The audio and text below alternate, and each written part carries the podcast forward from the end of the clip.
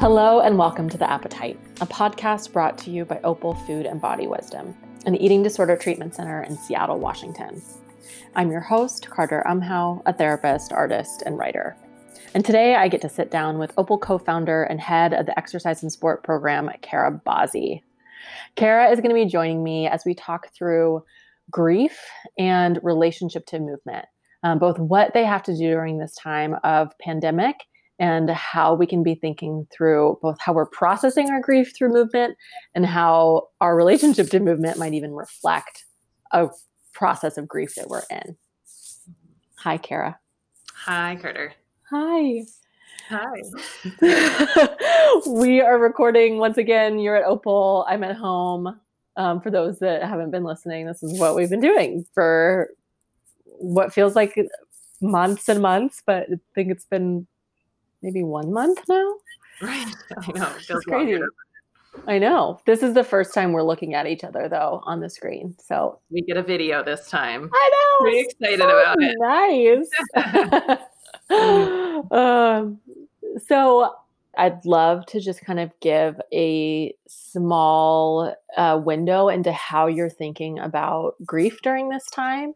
Yeah, I think where everyone can agree is that there's just incredible change happening to all parts of our life, right? That are extending into our personal life, our work life, our life within for ourselves and movement and exercise.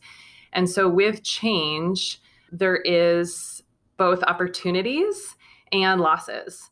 So I think I'm, I'm kind of working with the assumption that that loss is inevitable uh, because change is occurring everywhere. And so I think people's experience with their relationship with movement might be something that they're very aware of maybe things they're appreciating in this pandemic and things that they're grieving in this pandemic or afraid of or anxious about when it comes to movement. But I I, I believe there is such a benefit to be able to take a moment and take a pause to be able to place some of people's experience within the context of grief because in doing so we are being able to kind of stay emotionally healthy of naming what is um, around our grief and getting that kind of working through our system and my hope is that by locating some of the grief that we have then we're less apt to cope in unhealthy, like c- continue to cope in unhealthy ways or exacerbate our unhealthy coping when it comes to exercise. Because certainly that can be a really big temptation right now to um, use exercise in a very disordered way. And so I'm hopeful that the more we can be aware of how grief is showing up, both in our relationship with movement or how we're using movement to express our grief that we can keep it more kind of clean pain, as we like to talk about, versus the dirty pain. Oh. so this, this clean pain of really just name like having our human emotion around this that's very pure and understandable and reasonable given all these changes. So I know that you shared a bit about going on a run and winding up writing a bit about kind of this relationship between grief and movement. I'd love to hear what some of your thoughts were that came through. Yes, that definitely happened and it's this this has happened like a couple times in my life where I've been what you know actually you ironically been in movement and my brain is just going and I'm compiling a, a blog post or a letter of some sorts and you know in this experience I was thinking about our listeners here in the podcast and yeah, I'd love to share maybe some of the questions that was running through my mind as I was running. yes, definitely. Okay. So again, like just what are you noticing about your reaction to these recommendations to go out and be outside and exercise?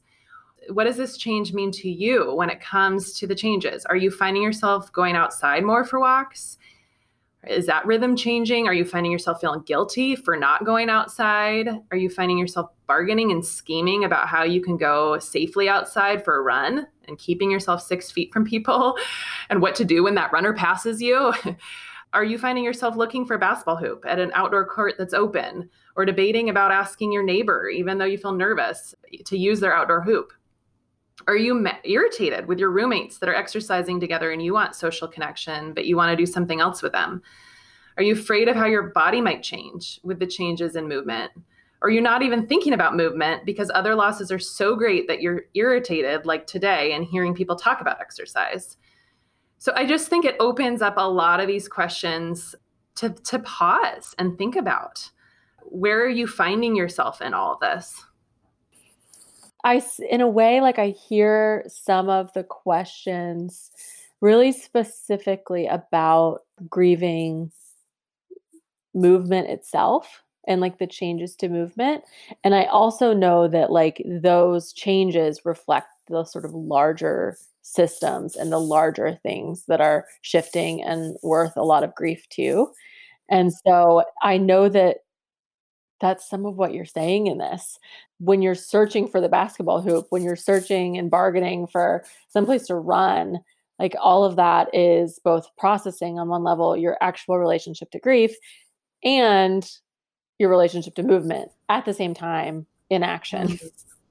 Yeah, they're they're both occurring, right? Like there is like I think of for myself even having a high appetite for movement and having a lot of pleasure in movement and in sports. So that's a bigger part of my identity.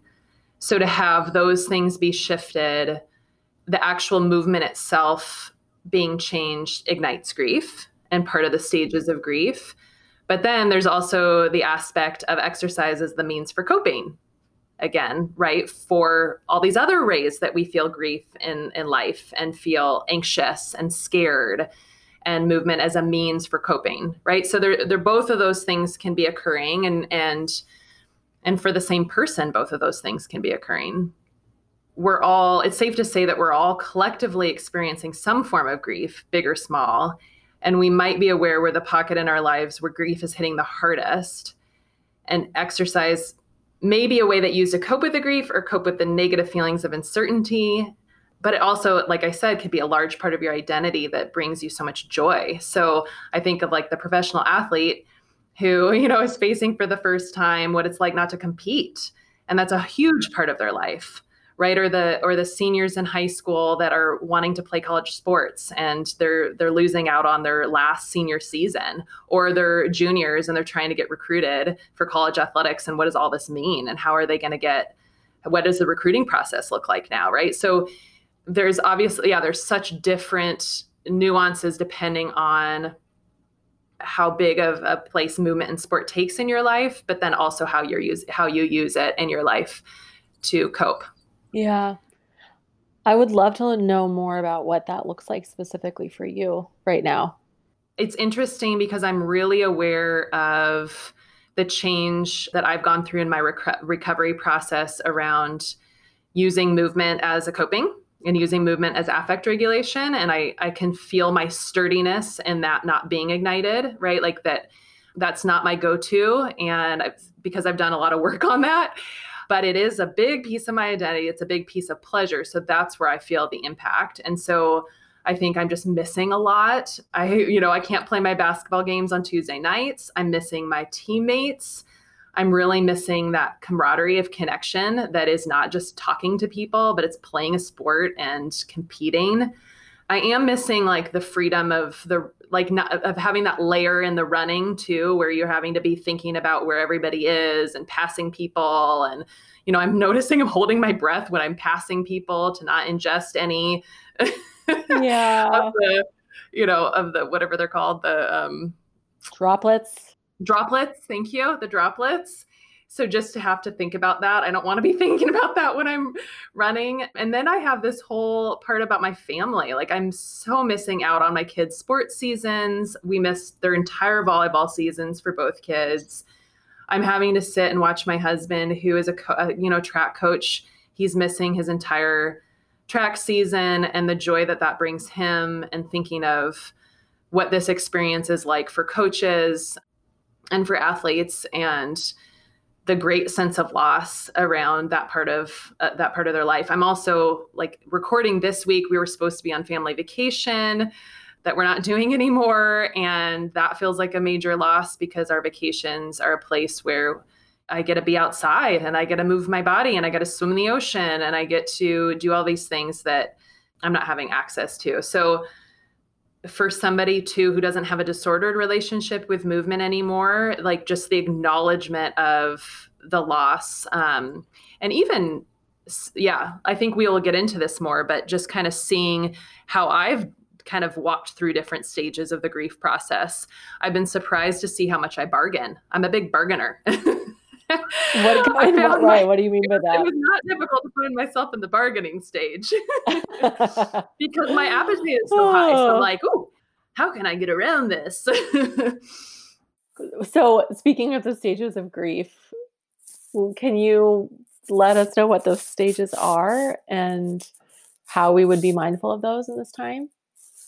Yeah, I think it's been really helpful to bring back these stages of grief. I've I've heard other kind of podcasts and resources really bringing this in as as people are aware of um, this again collective grief that people are in, and it's it's important to state right that we can be in multiple stages at the same time. It's not linear, but I think it's really helpful. It's a helpful framework to sort of find again what what our experiences are and be able to label it in in these stages so the the there's denial anger bargaining depression and acceptance are the five the five stages and then i've also heard resources um, wanting to add a, a sixth stage which would be a meaning making stage after you've kind of gone through the five stages I've been bringing in actually these stages of grief into our rethinking exercise and sport group because I've noticed with our clients, there's so much at the surface right now in relationship to movement. Uh, and so it's just rich to be able to acknowledge the grief in all of it and and where people are feeling angry or where people are really in denial. So in what ways? Like can, i want to hear like maybe an example of of those five yeah. stages. Yeah i yeah i would love i actually have been thinking through uh, specifics in each stage especially um yeah just for you for you as a listener too to kind of see if any of these examples resonate or if it helps you kind of again find where you would find yourself in these stages. So you know denial is i think just denial the the kind of reality of it is that it's acting and behaving as that there's no limitations.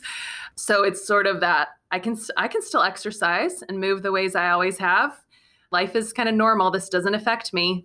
You know denial in a stage of grief can actually have utility. It can actually serve a function but it, yeah, in this case, um, it could also prevent you from being able to explore other aspects of what is going on within your grief. And I think for somebody with a with eating disorders, denial is one of the major major uh, what would we call it symptom of a eating disorder sign of an eating disorder especially in movement of you know definitely people kind of feeling invincible like exercising and training without adequate nutrition and feeling like, well, I'm okay. There's no there's no injuries, so I'm okay. Or I've heard of you know people. There's a lot of people that have exercised on injured um, ligaments and bones, and and so even the even maybe denial of the pandemic can point to other times in life where there was a lot of denial. Like I I recently read a friend of mine in the pandemic has been going through some old things from graduate school. And she found a letter I wrote when I opened my practice years ago. And I, the way I talked about my eating disorder, I was so minimizing of it. What did and you it was say? hard to read it. It was like, well, I flirted with an eating disorder, but I didn't say I had one. And I was so shocked to see. Well, I was I was shocked and not because I know I had a lot of denial, especially as an athlete, of like, well, mine wasn't that bad. And so, again, just I think, you know, denial can be very, very, very apparent, especially in relationship with exercise, with folks with eating disorders, and and and maybe even a, a bit more with athletes. Yeah, is there things that you can think of in the denial stage that? I mean, I I think that you know, every time we've recorded a podcast since this pandemic started, I feel like I've found myself with new reflections on how I've been behaving over this period of time. I'm like, oh, okay. Week one, I was in a totally different spot. I'm in a different one now. Not necessarily with movement, though my relationship with movement has changed a lot during this month.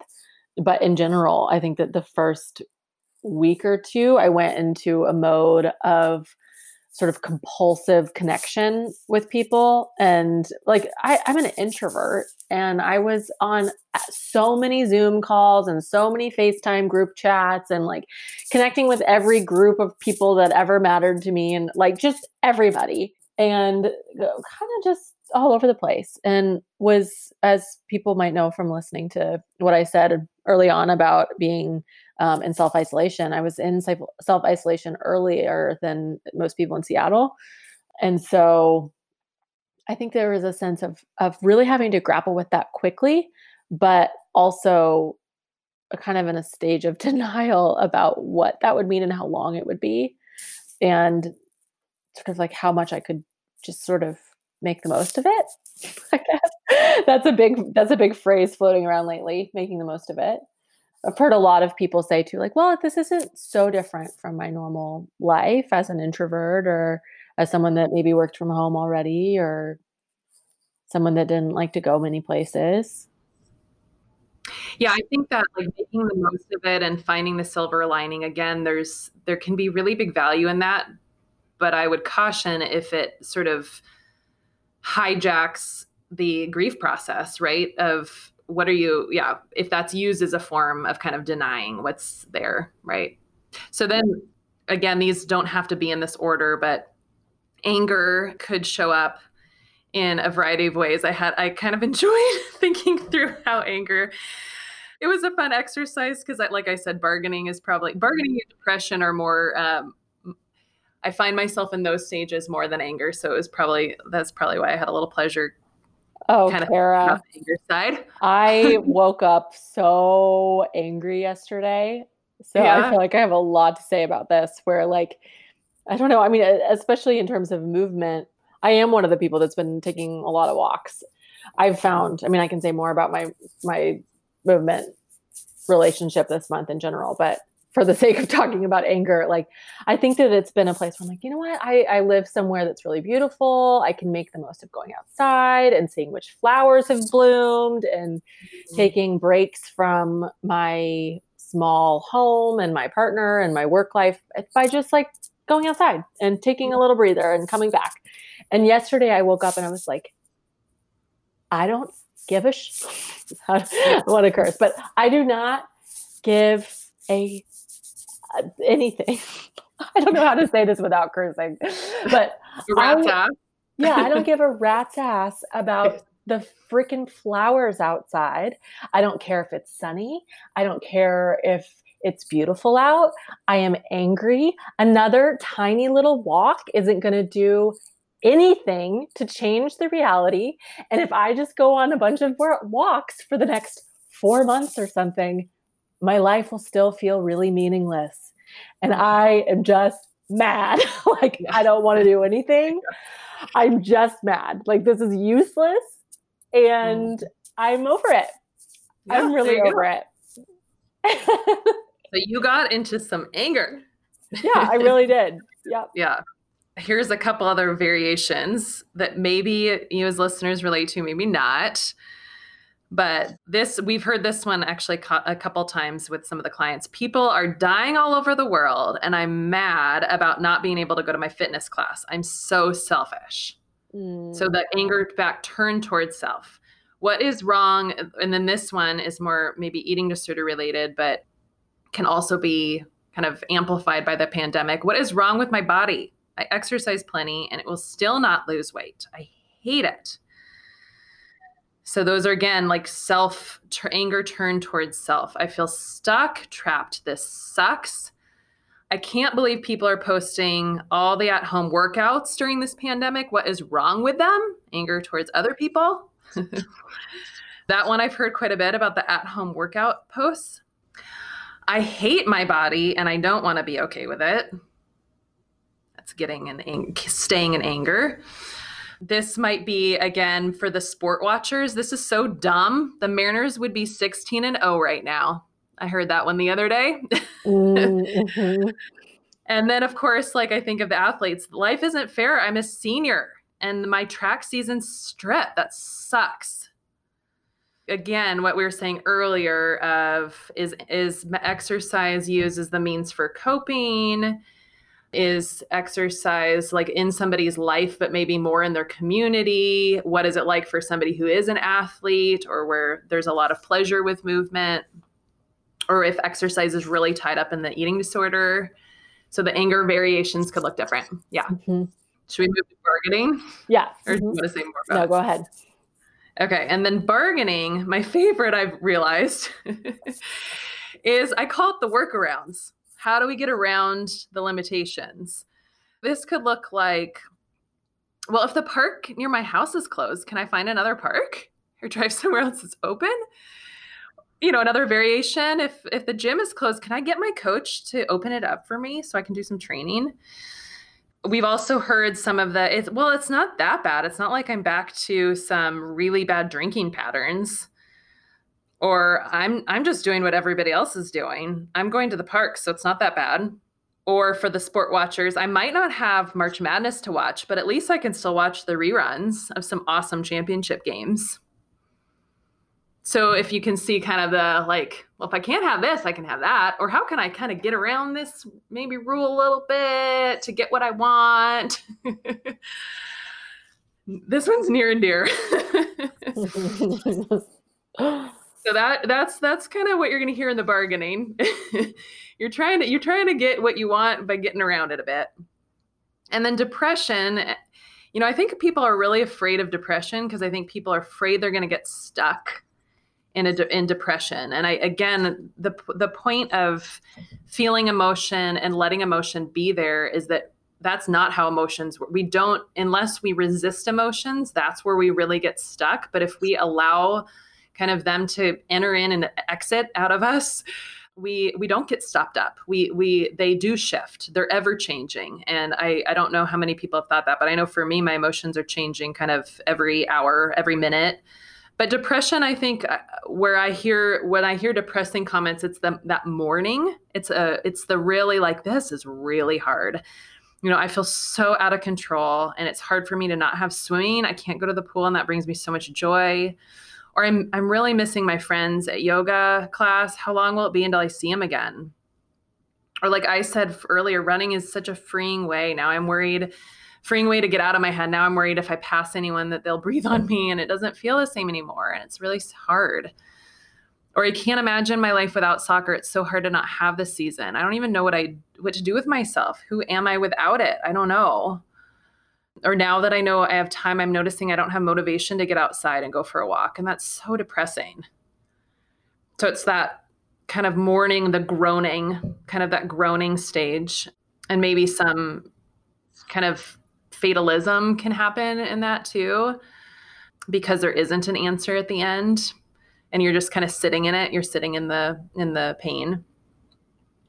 And then lastly, the acceptance stage would have more of a kind of they kind of talk about it as having a little bit more of emotional detachment.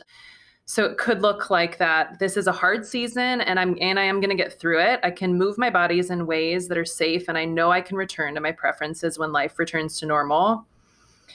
And that or or like these limitations are here and now what? How do i you know move forward? What are the opportunities before me or I'm in the recovery process and I know this is hard and it won't always last forever. It won't be like this forever, but right now it is hard.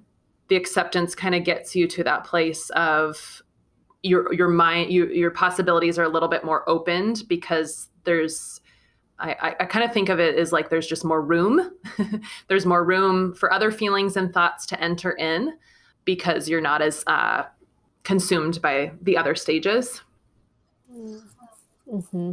I was just thinking about um, what we talked about in our self inquiry podcast. And I know we ended that episode sort of um, talking about how some of the point of self inquiry is to get to more of a question, and the question only begets more questions. And that's some of what I'm hearing in this phase of, of acceptance as well.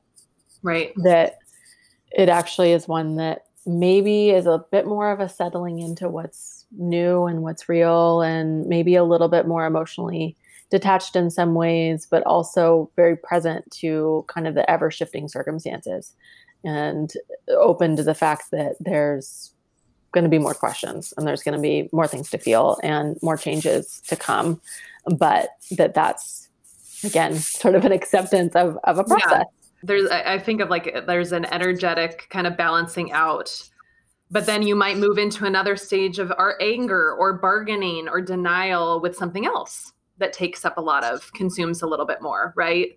But this acceptance does feel like there's a kind of a, a, release and making room again for more. And then again you could be going into other stages with other things. Especially because this isn't a process that is ended. Like i think typically when we are grieving we are grieving something that is over mm-hmm. and this experience that we're all in collectively is one that is continuing to unfold and so there is i don't know if you've read this um, around trauma, but in the collective trauma we're in, we should be treating ourselves as such with a lot of gentleness without the expectation that we can pro- that we can process trauma while trauma is still happening. Mm-hmm. I hear that with grief too. We can't entirely process this grief because we're not out of it. Right. Um, and there will be new experiences that keep coming, um, both in our relationship to movement and elsewhere, that bring up more anger and more denial and more bargaining and more frust- like whatever it's gonna it's gonna keep being a cycle and hopefully we can sort of peel back layers of acceptance and then kind of get down to a bit more familiarity with that process hopefully mm-hmm. well again like if you're going if you're sort of going through these stages of grief like i think of the processes that have happened around the recommendations, for example, for outside. So it's kind of this, well, we might have all these limitations, but you can be outside safely, right? And and be, get get the fresh air, go for the walks. You could be going through a lot of these stages and finding a place of acceptance, for example, with that recommendation. And then it was, well, what more is going to happen? Okay, now we have to have the social distancing in place so then how does that affect the spaces outside and the safety outside? Okay, well now we're going through all the feelings and stages of grief potentially or different stages around that and say we get to a place of acceptance there. Well now next weekend, oh, well the parks are closed and there is no yeah we don't know the end in sight right? But if if we are my hope too if we are able to be with those stages and let that stuff be energetically moving through our body then maybe we are going to be less apt to try to manage all of that by excessively and compulsively moving or avoiding movement completely and not considering not letting any space be open for the grief right? Like again it can get thwarted and and basically coped again in this kind of like i said at the beginning in this negative way that can take people down a path that is going to be a, really challenging so with with uh, more avoidance of movement, that's how you would be thinking about it. Yeah, because the avoidance of movement and the com- like if someone, you know, appetites for movement can be different, so people could you know maybe find themselves doing less traditional exercise but they could be okay with that but active avoidance generally has a lot of the same underlying principles as compulsive um, exercise. We've talked about that on the, the podcast before. So both ha- are, have forms of a more disordered relationship to movement, especially if we're not acknowledging our grief. Mm-hmm. I also like, I think I want to make sure that people listening that maybe aren't moving very much also get a chance to think through like how, how that also could feel like a new kind of permission. And some yep. people might be feeling that as well, that they're, maybe avoiding movement in a way that is actually more healthy or excuse me healthier mm-hmm. for the first time because they feel like they have permission to not do it as much as they used to mm-hmm. right there's there's there's definitely that effect of this too right like these these limitations are providing some like you saying like a kind of external permission that people weren't individually giving themselves before. And so i've, I've definitely heard that even coming from clients as well around the relief of everything being closed down and it that it that can provide an opportunity to have a new experience with with themselves without the kind of pressure that they once felt. Yeah. Mm. So i think there are a lot of i mean we're talking about the grief aspect of it and i think part of that is that that also opens us up to the opportunities because i do think we're going to come out of this with a lot of opportunities that are really positive like a kind of this almost forced change that um, allows people to learn about themselves in a way that's really life-giving and healing but i i just don't want to skip over the step of the the grief side mm-hmm. I'm finding myself flipping that script a little bit in my own life where i feel like i'm processing grief about other things in a healthier relationship to movement for the first time where mm-hmm. I'm I'm using my experience in my body in a way to really make me feel very grounded and flexible and like attuned to myself in much more creative ways than I used to be because I think I feel like I'm sort of forced against a wall with a lot of limitations in other areas. So I'm like, oh, well, I still have my body. Like I could I could stretch a lot for the next 20 minutes and lie on the floor, or I could go on a walk, or I could try running, or I could try dancing, or like it's one of the places that I feel like I'm able to have novelty and experiment and take care of myself in a way. Like there's just so much of that, that of that that actually feels really beautiful right now as grief around other things like needs a way out mm-hmm. my body feels like it's getting to be a vessel in a way for some of that getting to move and shift around in new ways too really glad you're saying that because I think it it does. It highlights and, and illuminates the possibility too of what can come from acceptance of the limitation of what is possible, like what can be opened up and possible, and and finding finding new ways to be inhabiting our bodies and, and getting outside of the sort of cultural norms around what being in a body looks like and what exercising looks like. I mean, totally. if we don't have the gym and we don't have running, for example, like, I mean, there's so many ways to inhabit a body. Um, I know. place that people can really play and get creative around that and, mm-hmm. and really experience new things. Like I just, when you said that too, I was thinking we just had a group here at Opal and it's, it was about exercise and sport and one of the one of the clients was talking about just she she was she was expressing her anger about her exercise addiction. And she kind of caught herself and realized that she was the way she was expressing her anger was very um, she was kind of matching the tone of the rest of the group. And she felt like she really needed to yell and use her body to express her anger. And so it was this impromptu moment and she you know, put out her hands and made her body really big and yelled. Cool. And and just that physical, you know, that using her body and a physical manifestation of the anger. I mean, everyone in the room felt the release and the just the power of using her body. And again, people wouldn't put that in she exercised, right? Like that's not they but that was move that is a movement and mm-hmm. inhabiting mm-hmm. of a body that was really powerful for her Yes, it, it's it welcomes such a new level of creativity when we are so cooped up. Like our bodies, I, th- I think that our bodies are often under a lot of rules and restrictions around what they're allowed to do in public and what they're allowed to do at the gym and how you behave at work and all this stuff and, and all of that's been blown to bits and it's like you know you could wear a crazy outfit on the other side of a zoom call and nobody knows or you can be i mean i keep finding myself making very weird sounds as just sort of an expulsion of energy out of my body just to like be grumpy or be extra sad or just like exaggerate those things with my with my tone or like you said, like with my body, just to sort of like shake and like jump around or like, ah, you know, just going crazy. And our bodies can do a lot of work to express that for us. Right. Yeah. So, as a, as a closing thought for the listeners, I think the invitation in this episode is to have an honest conversation with yourself about the grief you're in.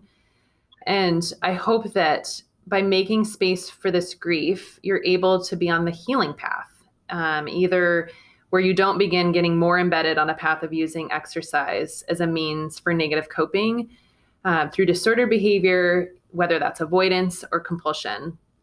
And maybe like um, Carter's been sharing at the end, um, that there's going to be fun surprises kind of along the way in um, in connecting and syncing up with grief and what that makes space for. Thank you so much, Kara. And thank you all so much for listening. Make sure you are subscribed to The Appetite if you aren't already. Um, and you can find us on any of your favorite podcast apps. We assume that you found us already somehow today. So make sure you go back there and subscribe. If you want to follow along with Opal on social media, find us on Instagram and Twitter. Find us at Opal Food and Body. If you want to learn more about our programming as well, make sure you go to our website at opalfoodandbody.com. You can learn more about what we offer clinically as well as some community events that are going on um, even during this time. Thank you so much to Camille Dodson for helping us out um, on all of our managerial needs and tech needs during this time of pandemic on the podcast. Um, thank you to Jack Cultural Center for being our team in sound engineering, even though we are not recording there right now. Thank you to Aaron Davidson for the Appetites original music, and to Hans Anderson for his incredible editing. Join us next time. Bye.